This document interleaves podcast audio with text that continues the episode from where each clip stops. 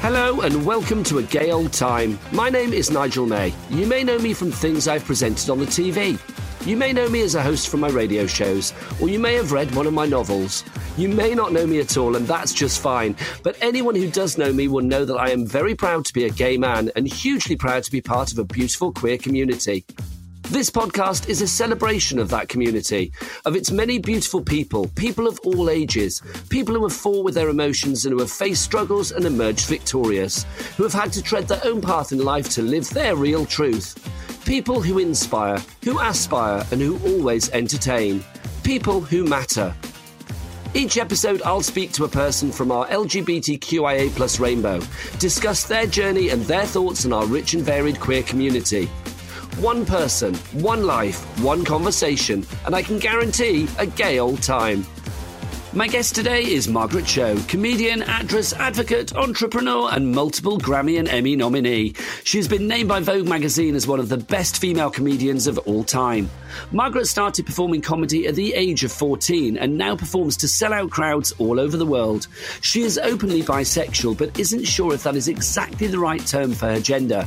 She is a huge champion of LGBTQIA plus rights and admits to being obsessed with gay men. It was Cho who launched a website promoting the legalization of gay marriage in America. Margaret, welcome to a gay old time. So now let's say hello to Margaret Cho and welcome to a gay old time. Hi, thank you. You are very welcome, Margaret. There is so much to talk about. I mean, your life literally is a rich tapestry of of interest. But I want to go right back to the beginning, if I may. Um, you were raised in a very diverse neighbourhood in Ocean Beach, a section of San Francisco. What are your memories of that time? It was very cold, and then whenever I go to uh, Scotland, I feel like I'm back there because the cloud cover, the way the sky looks, the light, the way that the um, the air is so dense and wet, it has the exact same emotional uh, response this for my homeland, like my homeland of San Francisco, and it's like every day feels like Sunday.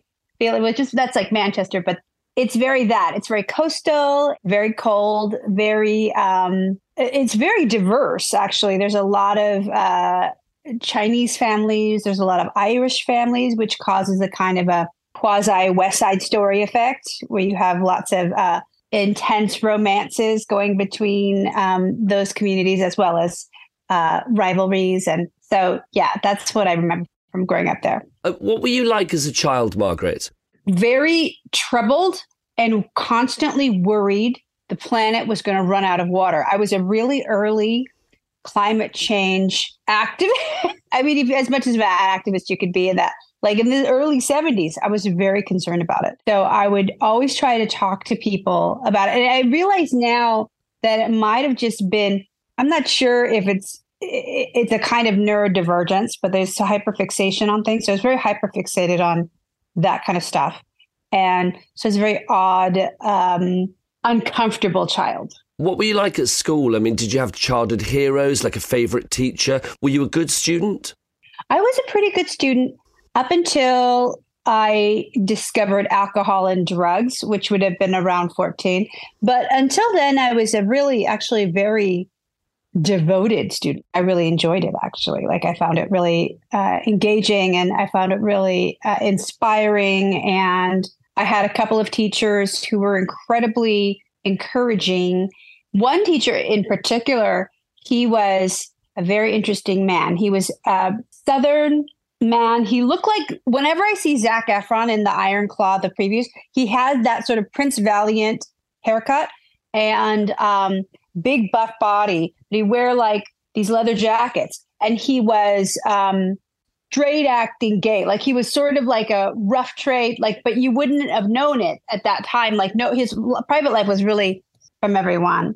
And um, but he was a gay man, and he was uh, this is in San Francisco, and he was really encouraging about my writing, and he would always say that I was going to be famous because of my writing, and uh, and I would write these uh, creative writing things and turn them in, and he would fill the margins with praise. And he ended up getting murdered by a trick. This was in uh, the very early 80s.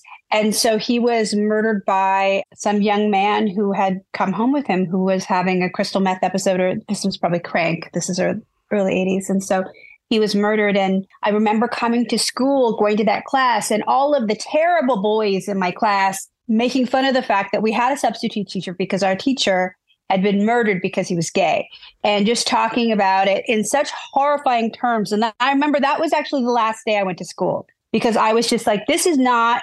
This is not the environment that I want to be in. And I, I remember that so clearly being so disgusted by the casual homophobia of these children about this man who I loved, who was really instrumental in my coming to understand language and coming to appreciate language and understanding that I had an ability in language. And so it was a really painful awakening to the horrors of homophobia, which I'm, I'm no stranger to. You know, it's a big part of my existence, seeing, witnessing homophobia in its different aspects, incarnations. And this was one of the most uh, dire.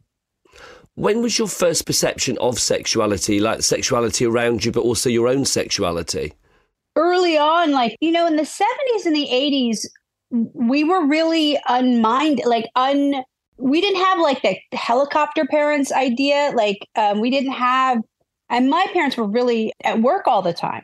So there was not a sense of a danger or stranger danger or anything. So I was really like very free range. A lot of the kids around me, we were really free range. And so we would always see. Um, I remember one time this man drove up next to a group of girls and I, and he got out of the car. He was completely naked and he started doing jumping jacks. And this, this penis like flipping up and down. And it was just so shocking. And that feeling of danger, but also the surreal comedy of what is even happening. So that kind of thing was so constant. So uh, the first inkling of sexuality that I had was a real surreal danger of older men acting out in really inappropriate ways around children that was a part of being a child. And it was really, um, I think, one of the reasons why when my parents were taking me, you know, they owned a gay bookstore. They bought the gay bookstore in 1978. And so it kind of put me in that environment of being around all gay men all the time. I, that was the one place I was totally safe. It was the one place where I did not encounter any danger, any surreal danger, any danger whatsoever, because the sexuality that existed didn't have anything to do with children, didn't have anything to do with uh, something that I would see and be f- afraid of, you know, and it, and it was a really um, important way for me to grow up feeling safe, feeling heard, and feeling like I could just be myself and be okay. And so I think that that was really one of the most important things about my upbringing is that I was really allowed to be a child for a long time. And uh, again, I think within the gay community, my childhood persona is still encouraged. I think we we do re- retain a bit of the eternal child, which is a really youthful thing. I love that. What were your first experiences of dating? I um, had a lot of different kinds of relationships when I was young, like like very intense relationships with girls that were not sexual, but really like quasi romantic. And I, I realized like there must be something else going on because I was feeling so intensely for these girls, and they sort of didn't really understand like why I would just be in tears over the smallest things and kind of hysterical about it. And then with boys, there was a lot of just kind of fumbling and weird, you know, those weird sort of like group dates that you go on and everybody's really uncomfortable. And so I I didn't really sort of have like dates per se until I was probably 16 and then um, I was a little bit in stand-up comedy and a little bit out of school and so I was very uh, into that like going out on dates with boys. I had a couple of boyfriends they're not that memorable to me. I think uh, it was always the girls who would just that weren't even my girlfriends, but I would just be so upset over things like that would happen, and um, it clued me in that there was more happening under the surface. And I, I don't know. I mean, I think I always had these intense feelings for girls, but it, I wasn't really able to sort of name it until I was probably like 17. And when you did name it, did you say bisexuality? Because I know you've sort of said in uh, interviews before that bisexual is is what you are openly, you know, saying you are, but it's also not the term that you think is exactly right for you. Yeah, because it, I think it really, um, for me, it's too much of this idea that there only is male and female, which I think the gender is really on a spectrum, and that the ideas of gender are really infinite you can identify in so many ways that to say bisexual is really it's wrong because it's like they're saying there's only two genders. So I think it's really wrong, but it's the one term that I guess I've used. I also have heard it described as I'm attracted to my gender and another gender. So that's another way to look at it too, which I think is probably better. I think we have our own gender here, chosexual. I love it. You can have that on me. Um, so you obviously you said about started dating and about sort of sixteen is when you started with your um, stand up comedy as well. Um, obviously you mentioned before as well that was when you kind of got into sort of drugs and alcohol and things like that. Was that like a rebelling against you know the people around you? What was your sort of frame of mind or state of mind at that point? I think uh, drugs and alcohol was actually it's way more than rebellion. It's more like relief. You know, when you grow up, I, I do think that I have like a lot of different things like depression and anxiety, and I'm always looking for relief. Even in my hyperfixation as a child on things like climate change or whatever, the, that in a sense was hyperfixating on a topic or an, a subject in order to get some kind of relief. And so alcohol and drugs for me was a, an avenue to get relief, whatever that was. But may have been perceived as a kind of rebellion. And it does look like that because I was like a really good student and I was in this like kind of advanced high school and all that. And I really didn't want to do that anymore after blatant homophobia that I would see from these boys and you know just really feeling uncomfortable there uh, i think i was just looking for relief i was also looking for a way to become an adult really quickly and drugs and alcohol afforded that, as well as um, being a stand up comedian really afforded that. Like it made it possible for me to go out and be an adult, be perceived as an adult. And um, I really like that feeling of empowerment. What was the feeling of others around you at that time, friends and family? I mean, was there very much a support of your sexuality and your way of life, or was there, you know, were there battles going on? I think with my family, there were uh, uh overall, there was a kind of just they just didn't know what to do with me because I was just so beyond their understanding. Sexuality didn't really come into it because they were around gay people all the time. So they understood, well, if she's gay, if you're gay, that's actually fine. What they did have a problem with, that they have a problem with to this day, is this idea of bisexuality because they actually really don't believe it exists. They think you're somehow fooling one side or the other that when you're um, inauthentic you're talking about bisexuality they think that you can only be gay or straight and that these um, ideas of being some place in between or queer is odd. So my parents are really very old school about that in a, in a way that is um, they can't they're really immovable. They don't want to hear it either way. They're they're fab, they're happy if you're with somebody permanently and you're gay or straight, and that's it. So I think the one of the things that's the most troubling to them still to this day is, is that I'm single. That's the most upsetting. Like you have to be partnered, which I I completely disagree. But so the sexuality wasn't the issue. The more uh, the more pressing problem was that I wasn't in school. And that was really upsetting. That was really something that they couldn't handle. But as a comedian, I became successful so early on. I was doing my earliest television appearances you know, in my teens in 18, 19, 20, I was making a good living already doing stand up comedy, even before I would have technically graduated high school had I graduated. So at that point, uh, they realized I knew what I was doing. And, that, and then sort of I got left alone, which is good. Is that the point in your life when you kind of felt that you found your tribe as well? I think that I felt comfortable and secure. Um, I was doing a lot of gay shows. I was doing shows at this venue in San Francisco called Josie's Juice Joint, which was a very legendary comedy club in the Castro. So I was doing shows there all the time with comedians like Scott Capurro uh, and Lea DeLaria. We were always there and working on who we were going to come to be later on. And uh, Lypsinka would often do shows there as well. And um, so you were seeing a lot of drag, you were seeing a lot of gay stand up comedy which was really exciting. And I also became friends a little bit later with Scott Thompson from Kids in the Hall, who was really the first openly gay comedian I, I remember in the mainstream on television with Kids in the Hall. And that was really impressive to me. And so I, I was really excited to become friends with him. And we're still very good friends to this day. So it was um it was a good time. You know, I, I was really thrilled by the idea of gay comedy and comedy as it was emerging in television. And was that your first experience in a queer safe space, or had you been sort of clubbing and going to bars before that anyway?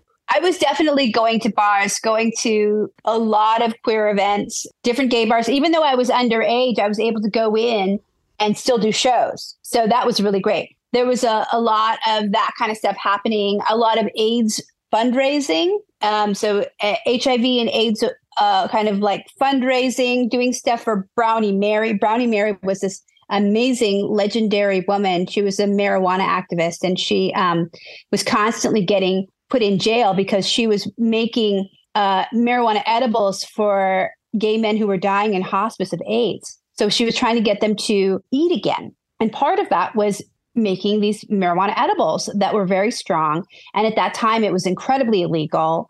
You know, the way that marijuana is legal now is mostly because of the work of activists like Brownie Mary, who were really constantly kind of at the forefront of getting arrested and um, still persevering and and getting um, gay men who were dying some relief in their final days, which is really impressive.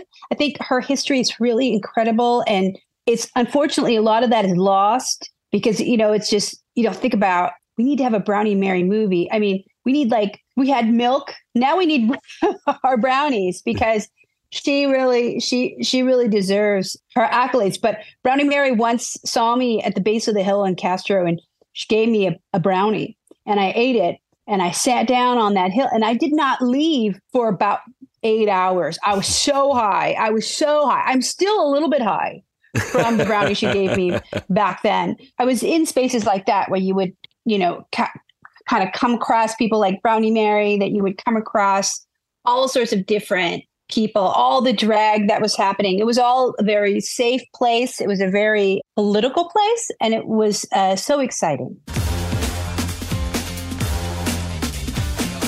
Did you feel very confident at that time? Because um, I've read that you worked as a sex phone operator. Um, in your teens and also as a dominatrix. Now, both of those jobs don't strike me as jobs that you can do if you're not confident in your own self, in your own body, in your own mind. Uh, but you did it at an early age. So you, you were kind of confident, I imagine, at that point.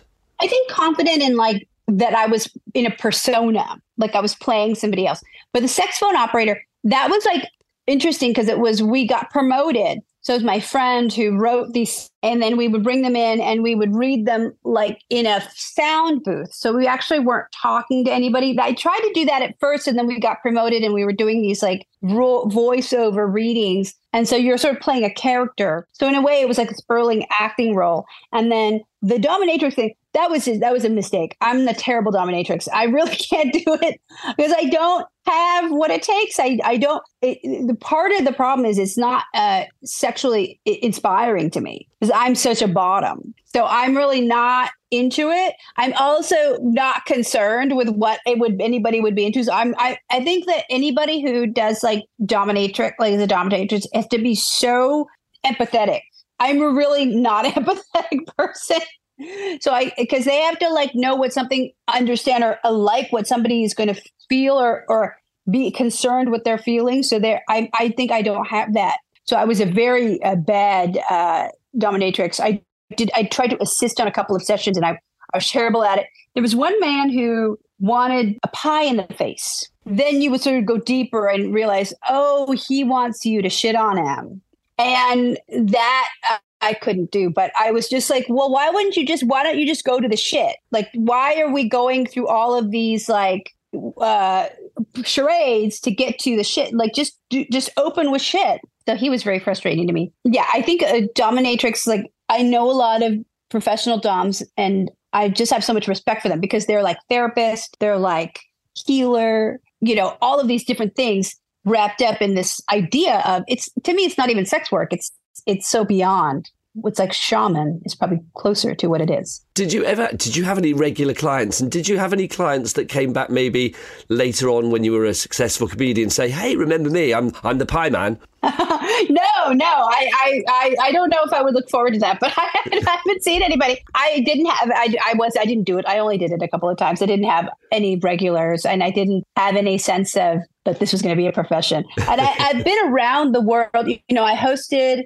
uh, the Folsom Street Fair not long ago, and I I'm always on the outskirts of the world of it. I love the world of BDSM. I'm not on the top side, although I've tried to look to becoming a service top and do suspension bondage, which is very advanced. And so my friend Midori, I've taken her classes and tried to get better of that. Also, I'm not good at engineering, so those are things that I'm not great at. So I, I'm, I'm still learning. So it's a work in progress on that front. That's right. Let's talk about auditioning and then being accepted for the San Francisco School of the Arts. That must have been a moment for you, a moment of acceptance, a moment of success, and a moment of, I don't know, almost like opening a Pandora's box of what could be. Yes, that was really great, but also a school that I didn't finish, but it was a great school to go to and uh, was what introduced me to doing stand up comedy in nightclubs. You know, I had a teacher who would sign us up for these uh, comedy nights at very big like comedy clubs and she was really encouraging which i can't believe she was taking that initiative but i'm i'm really grateful to her for doing that. So my first experiences within comedy clubs was because of that which is really great did you ever have any moments of um, crisis, either with your career or your sexuality, um, when you suddenly thought, no, I've taken the wrong path? Because it seems to me when you read about your life, Margaret, it always seems to be somebody that's been very, not determined, but very sort of sure about the direction that they wanted to take in life. Or have there been moments of crisis? I think there's always moments of crisis. I, I mean, I have them still. You know, I'm like, what am I doing? what am I doing? I really love my career as a comedian. It's it's the one thing that I've always been sure of. Like I know that's what I'm supposed to do and it's a big part of my social life. That's not really where I I feel like oh it's gone wrong. It's more like um with sexuality it's more like what am I why what am I doing like this is like so I I'm really adventurous and then I'll do things that I just don't feel any uh sense of eroticism towards and then I'm like what am I what am I doing this? Like that happens if you go into like the kink communities. There are people that are, have really weird kinks, and I, I like the people, but then I try to participate in the kinks, and I'm like, what? What is this even? Like there was a man who wanted to set my leg on fire, so he would put hand sanitizer and then light it, and then it would just blow. Like I didn't feel the heat of it or anything. It was more like this trick, and I'm like, how is that sexual? Like I don't know how any of that is sexual. Like I don't get it some things I don't get. And that's where I question. I'm like, this is what am I doing? That that has happened a number of times. But I love the fact that you don't question it for other people, though. I mean, I think that's so refreshing. If everybody in the world was like Margaret Cho in that respect, then the world would be a much better place. Thank you. I agree. No, I don't question them liking it. I mean, I appreciate that's why I want to participate. Like maybe I'll discover something in there that I'll, if I can see it from your perspective, maybe I can engage. I, have never quite figured it out. Whether that's pony play, I don't get it. Are there any kinks that you have tried and you did love and you were surprised that you loved? Um, yes, uh, the tens unit. I love the tens unit. Really didn't think I was going to like it, but something about electro play really does it for me. And I didn't realize it's not pain, it's more just like manipulating electricity in a very low low wattage, whatever, uh, low, low frequencies to get your nerves to sort of work more quickly. That's great. And I didn't realize that was going to be a thing for me. So I'm a big tens unit person, not so much the violet wand. I don't love the violet wand, but I love the tens unit. And I actually have a number of them and I use them. I love them. And how easy do you find, I mean, when you do meet a partner or you go into a relationship or hook up or whatever, uh, to bring that up? I mean, is it there from, you know, the moment you walk in, right, right, I like this, I like this, I like this? Or do you treat yes. dating and potential partners as a voyage of discovery and let them discover? Or do you lay it all out? Oh, I lay it all out. Like I show people, like, oh, well, you know, we can do this and this, and this is what I like. And then, you know, they can show me what they like. And, and in that way, I think it's really, as I mean, as, as I get older, that's my manner of introduction. As I, when I was younger, I was like, oh, let's, you know, it's so romantic to discover those things. But now I'm like, I don't, I don't think that's my my journey really i really like just to tell people like oh so to take the mystery out of it which is fun too and can be really sexy to just kind of very matter of fact explain all the stuff because i love sex toys. So i have a very large collection of different kinds and things that i like to use. And then also things that i don't necessarily like but i have on hand that maybe they may be, be able to use or, or maybe be able to appreciate. So that's for me the fun part is like the the toy box and all the things that are in it and the explanations and everything's got a story and I, I love that. Do you get to take the tour, the toy box on tour? Because I mean, you are constantly on tour around the world. You're celebrating, obviously, at the moment, 40 years of doing stand-up com- comedy, which is which is just brilliant with your fabulous live and livid tour. Does the toolbox get taken on tour with you from place to place? No, no. Um, sometimes different elements of it. Maybe like I have a couple of beautiful Betony Vernon jewels. There's like one thing that's like it looks like a brass knuckles, but you turn it inside and it's for hand jobs, and it's made out of like pearls, and it's really incredible. So that one may get a spin somewhere because it's jewelry. I love that. Like I have a couple of things that are jewelry that are like vibrators, which I think are really great. But in general, uh, the toy box, the, the now is sort of like toy closet is at home certainly nothing like that gets taken on the road, but uh, just maybe the little pieces. I love it. It's like having favorite children. You have favorite tools that you take on the road with you. That's right. Yeah, you bring it. You bring it along, and then you know, for me, it's just a fun thing to have, and it's fun thing to show off. Do you find that people ever get intimidate, intimidated by your sexuality, intimidated by your, your strength and confidence? I don't know. Maybe. I don't know. Like, I think uh, in general, as I get older, it's it's less of a sort of a thing that I've had to kind of deal with. Or I'm also a lot more selective about people that I'm engaging with and a lot more open about that. You know, I've got to ask you as well. I mean, you are such an icon to the queer community, and it feels for me. I mean, I'm I'm, I'm a similar age to you, born in 1968, so it feels to me that Margaret Cho has always been there as like a shining light. You've had so many beautiful moments in your life, I imagine, but is there one rainbow flavored, proud moment that you look back on and think, yeah, that was particularly good? I love doing the it's like the big um, queer March on Washington. That was like an incredible gay pride um, in uh, Sydney, the Mardi Gras. It's like so incredible. I did that with Cyndi Lauper. And any of the things that I've got to do with Cyndi Lauper have been really phenomenal. Um, touring with her, I think it was like in 2005 and six and different capacities for the True Colors tour, which was her big queer festival. It was like a summer concert, the big festival that had uh, Joan Jett and it had Debbie Harry and it had all of these incredible people. Like um erasure was there indigo girls were there sometimes doing that with the dresden dolls. And um, i shared a bus with the dresden dolls. And so we were just in this sort of really magical tour going everywhere together and just so exciting. And um, to be able to sort of mc that all over. It was really a phenomenal, very rainbow experience. One of the questions that I wanted to ask you on this podcast was have you ever done the gay holiday? But I kind of feel it's a bit it's a bit redundant that question with you because I mean you love to spend a lot of your time in Fire Island, which for me, I mean I've never been there, seems to be the perfect nirvana when it comes to the gay getaway. That's right. Well, it's paradise. It, and it's, well, to me, I split it between Fire Island and Provincetown. I've been going to Provincetown since 1986. Provincetown is really the place, you know, like, I mean, and Fire Island too. I've been going to Fire Island, a little later from 2008. So both places a long time and spent many summers in both places. And it's so great. But uh, Provincetown is exciting because I, I'm really good friends with a lot of the drag queens who do like summer long shows there. And then at the end of the night, um, everybody gets out of drag and we go bike riding in the cemetery, which is so fun to go with like a bunch of drag queens out of drag. Now we're going to go uh, fly on our little bicycles all through the cemetery and tell ghost stories. And to me, that's the best part of summer. Oh, I want your life right now.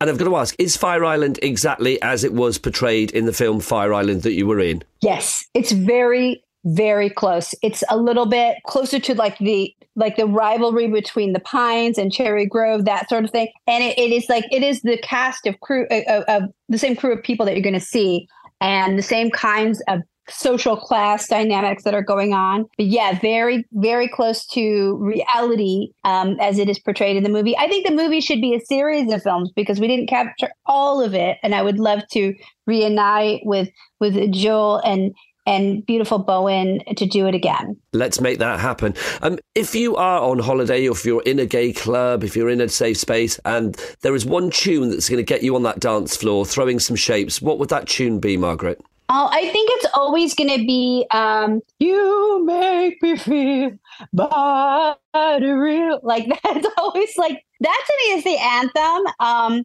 and oh, the more like I got to tour with Erasure, so I anytime I hear Andy's voice, it's just it calls to me. Like it's just so beautiful. It's in my soul. Um, to me, uh, any also Bronski beat, like sometimes slip down, sometimes not as like people need to like remember and and you know what is the you know the primal call is Alison Moyet midnight.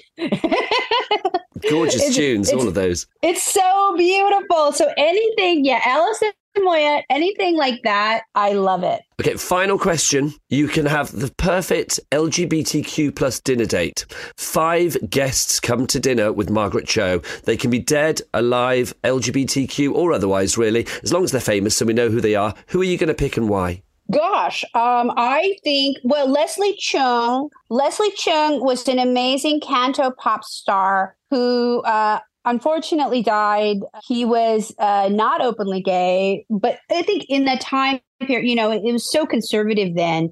He committed suicide in, in Hong Kong, and he, um, you know, he was going to be outed, so he decided to die. And um, he called his hag and said, "Meet me at this hotel." And she was standing outside the hotel, and he jumped and so that like story to really stuck with me and I want to ask him about it. So for Leslie Cheung, uh, when I visited Hong Kong, I bought him a paper iPhone because uh, the new iPhone had come out, and I drew a Grindr on it. And then I, I burned it at the temple so he could have an iPhone in heaven with Grindr because he'd never seen it. That's so I, I love him and I, I wish that I could spend time with him. So he would be my number one guest, um, along with uh, Jonathan Van Ness. They are just a, a, a, dream to be with. And they have, they have, and I've had many a meal together and I would love to to be with Jonathan. Um, also, I think Lil Nas X. I just love Lil Nas X. All of the different things. I don't know. I I just I love Lil Nas X. I love, I love, I love, I love. Uh, and then two, I think Trixie and Katya. That is a perfect dinner party right there. Um, Margaret Cho, can I say thank you so much for joining me today here on A Gay Old Time. Uh, live and livid across America at the moment. We need it here in the UK as well. Continue to do what you do. I mean, you are such an in, such an inspiration to every member of our queer community. And I think today you have proved definitely that your life is a gay old time. Thank you. That's it for this episode of A Gay Old Time. Thank you so much for listening, and I hope you enjoyed the conversation with Margaret as much as I did. My thanks to her for sharing her story and being so fabulously revealing. If you'd like to experience more rainbow joy, then please subscribe and follow the podcast on Apple, Spotify, or wherever you're listening right now, maybe on the Gaydio app. And do share it to anyone else you think would love to listen in. If you'd like to follow the podcast online as well, head to the Instagram account at a gay old time podcast. And you can also find out more at allthews.nigelmay.net. Thanks a million to Juliet at Pineapple Audio Production for making everything so gorgeous and sparkly. I'll be back soon with another episode featuring a deep and meaningful with another inspirational individual. Until then, from me, Nigel May, I send all the love and hope that whatever you're up to today, if it applies to you, that you're having a gay old time. Enjoy.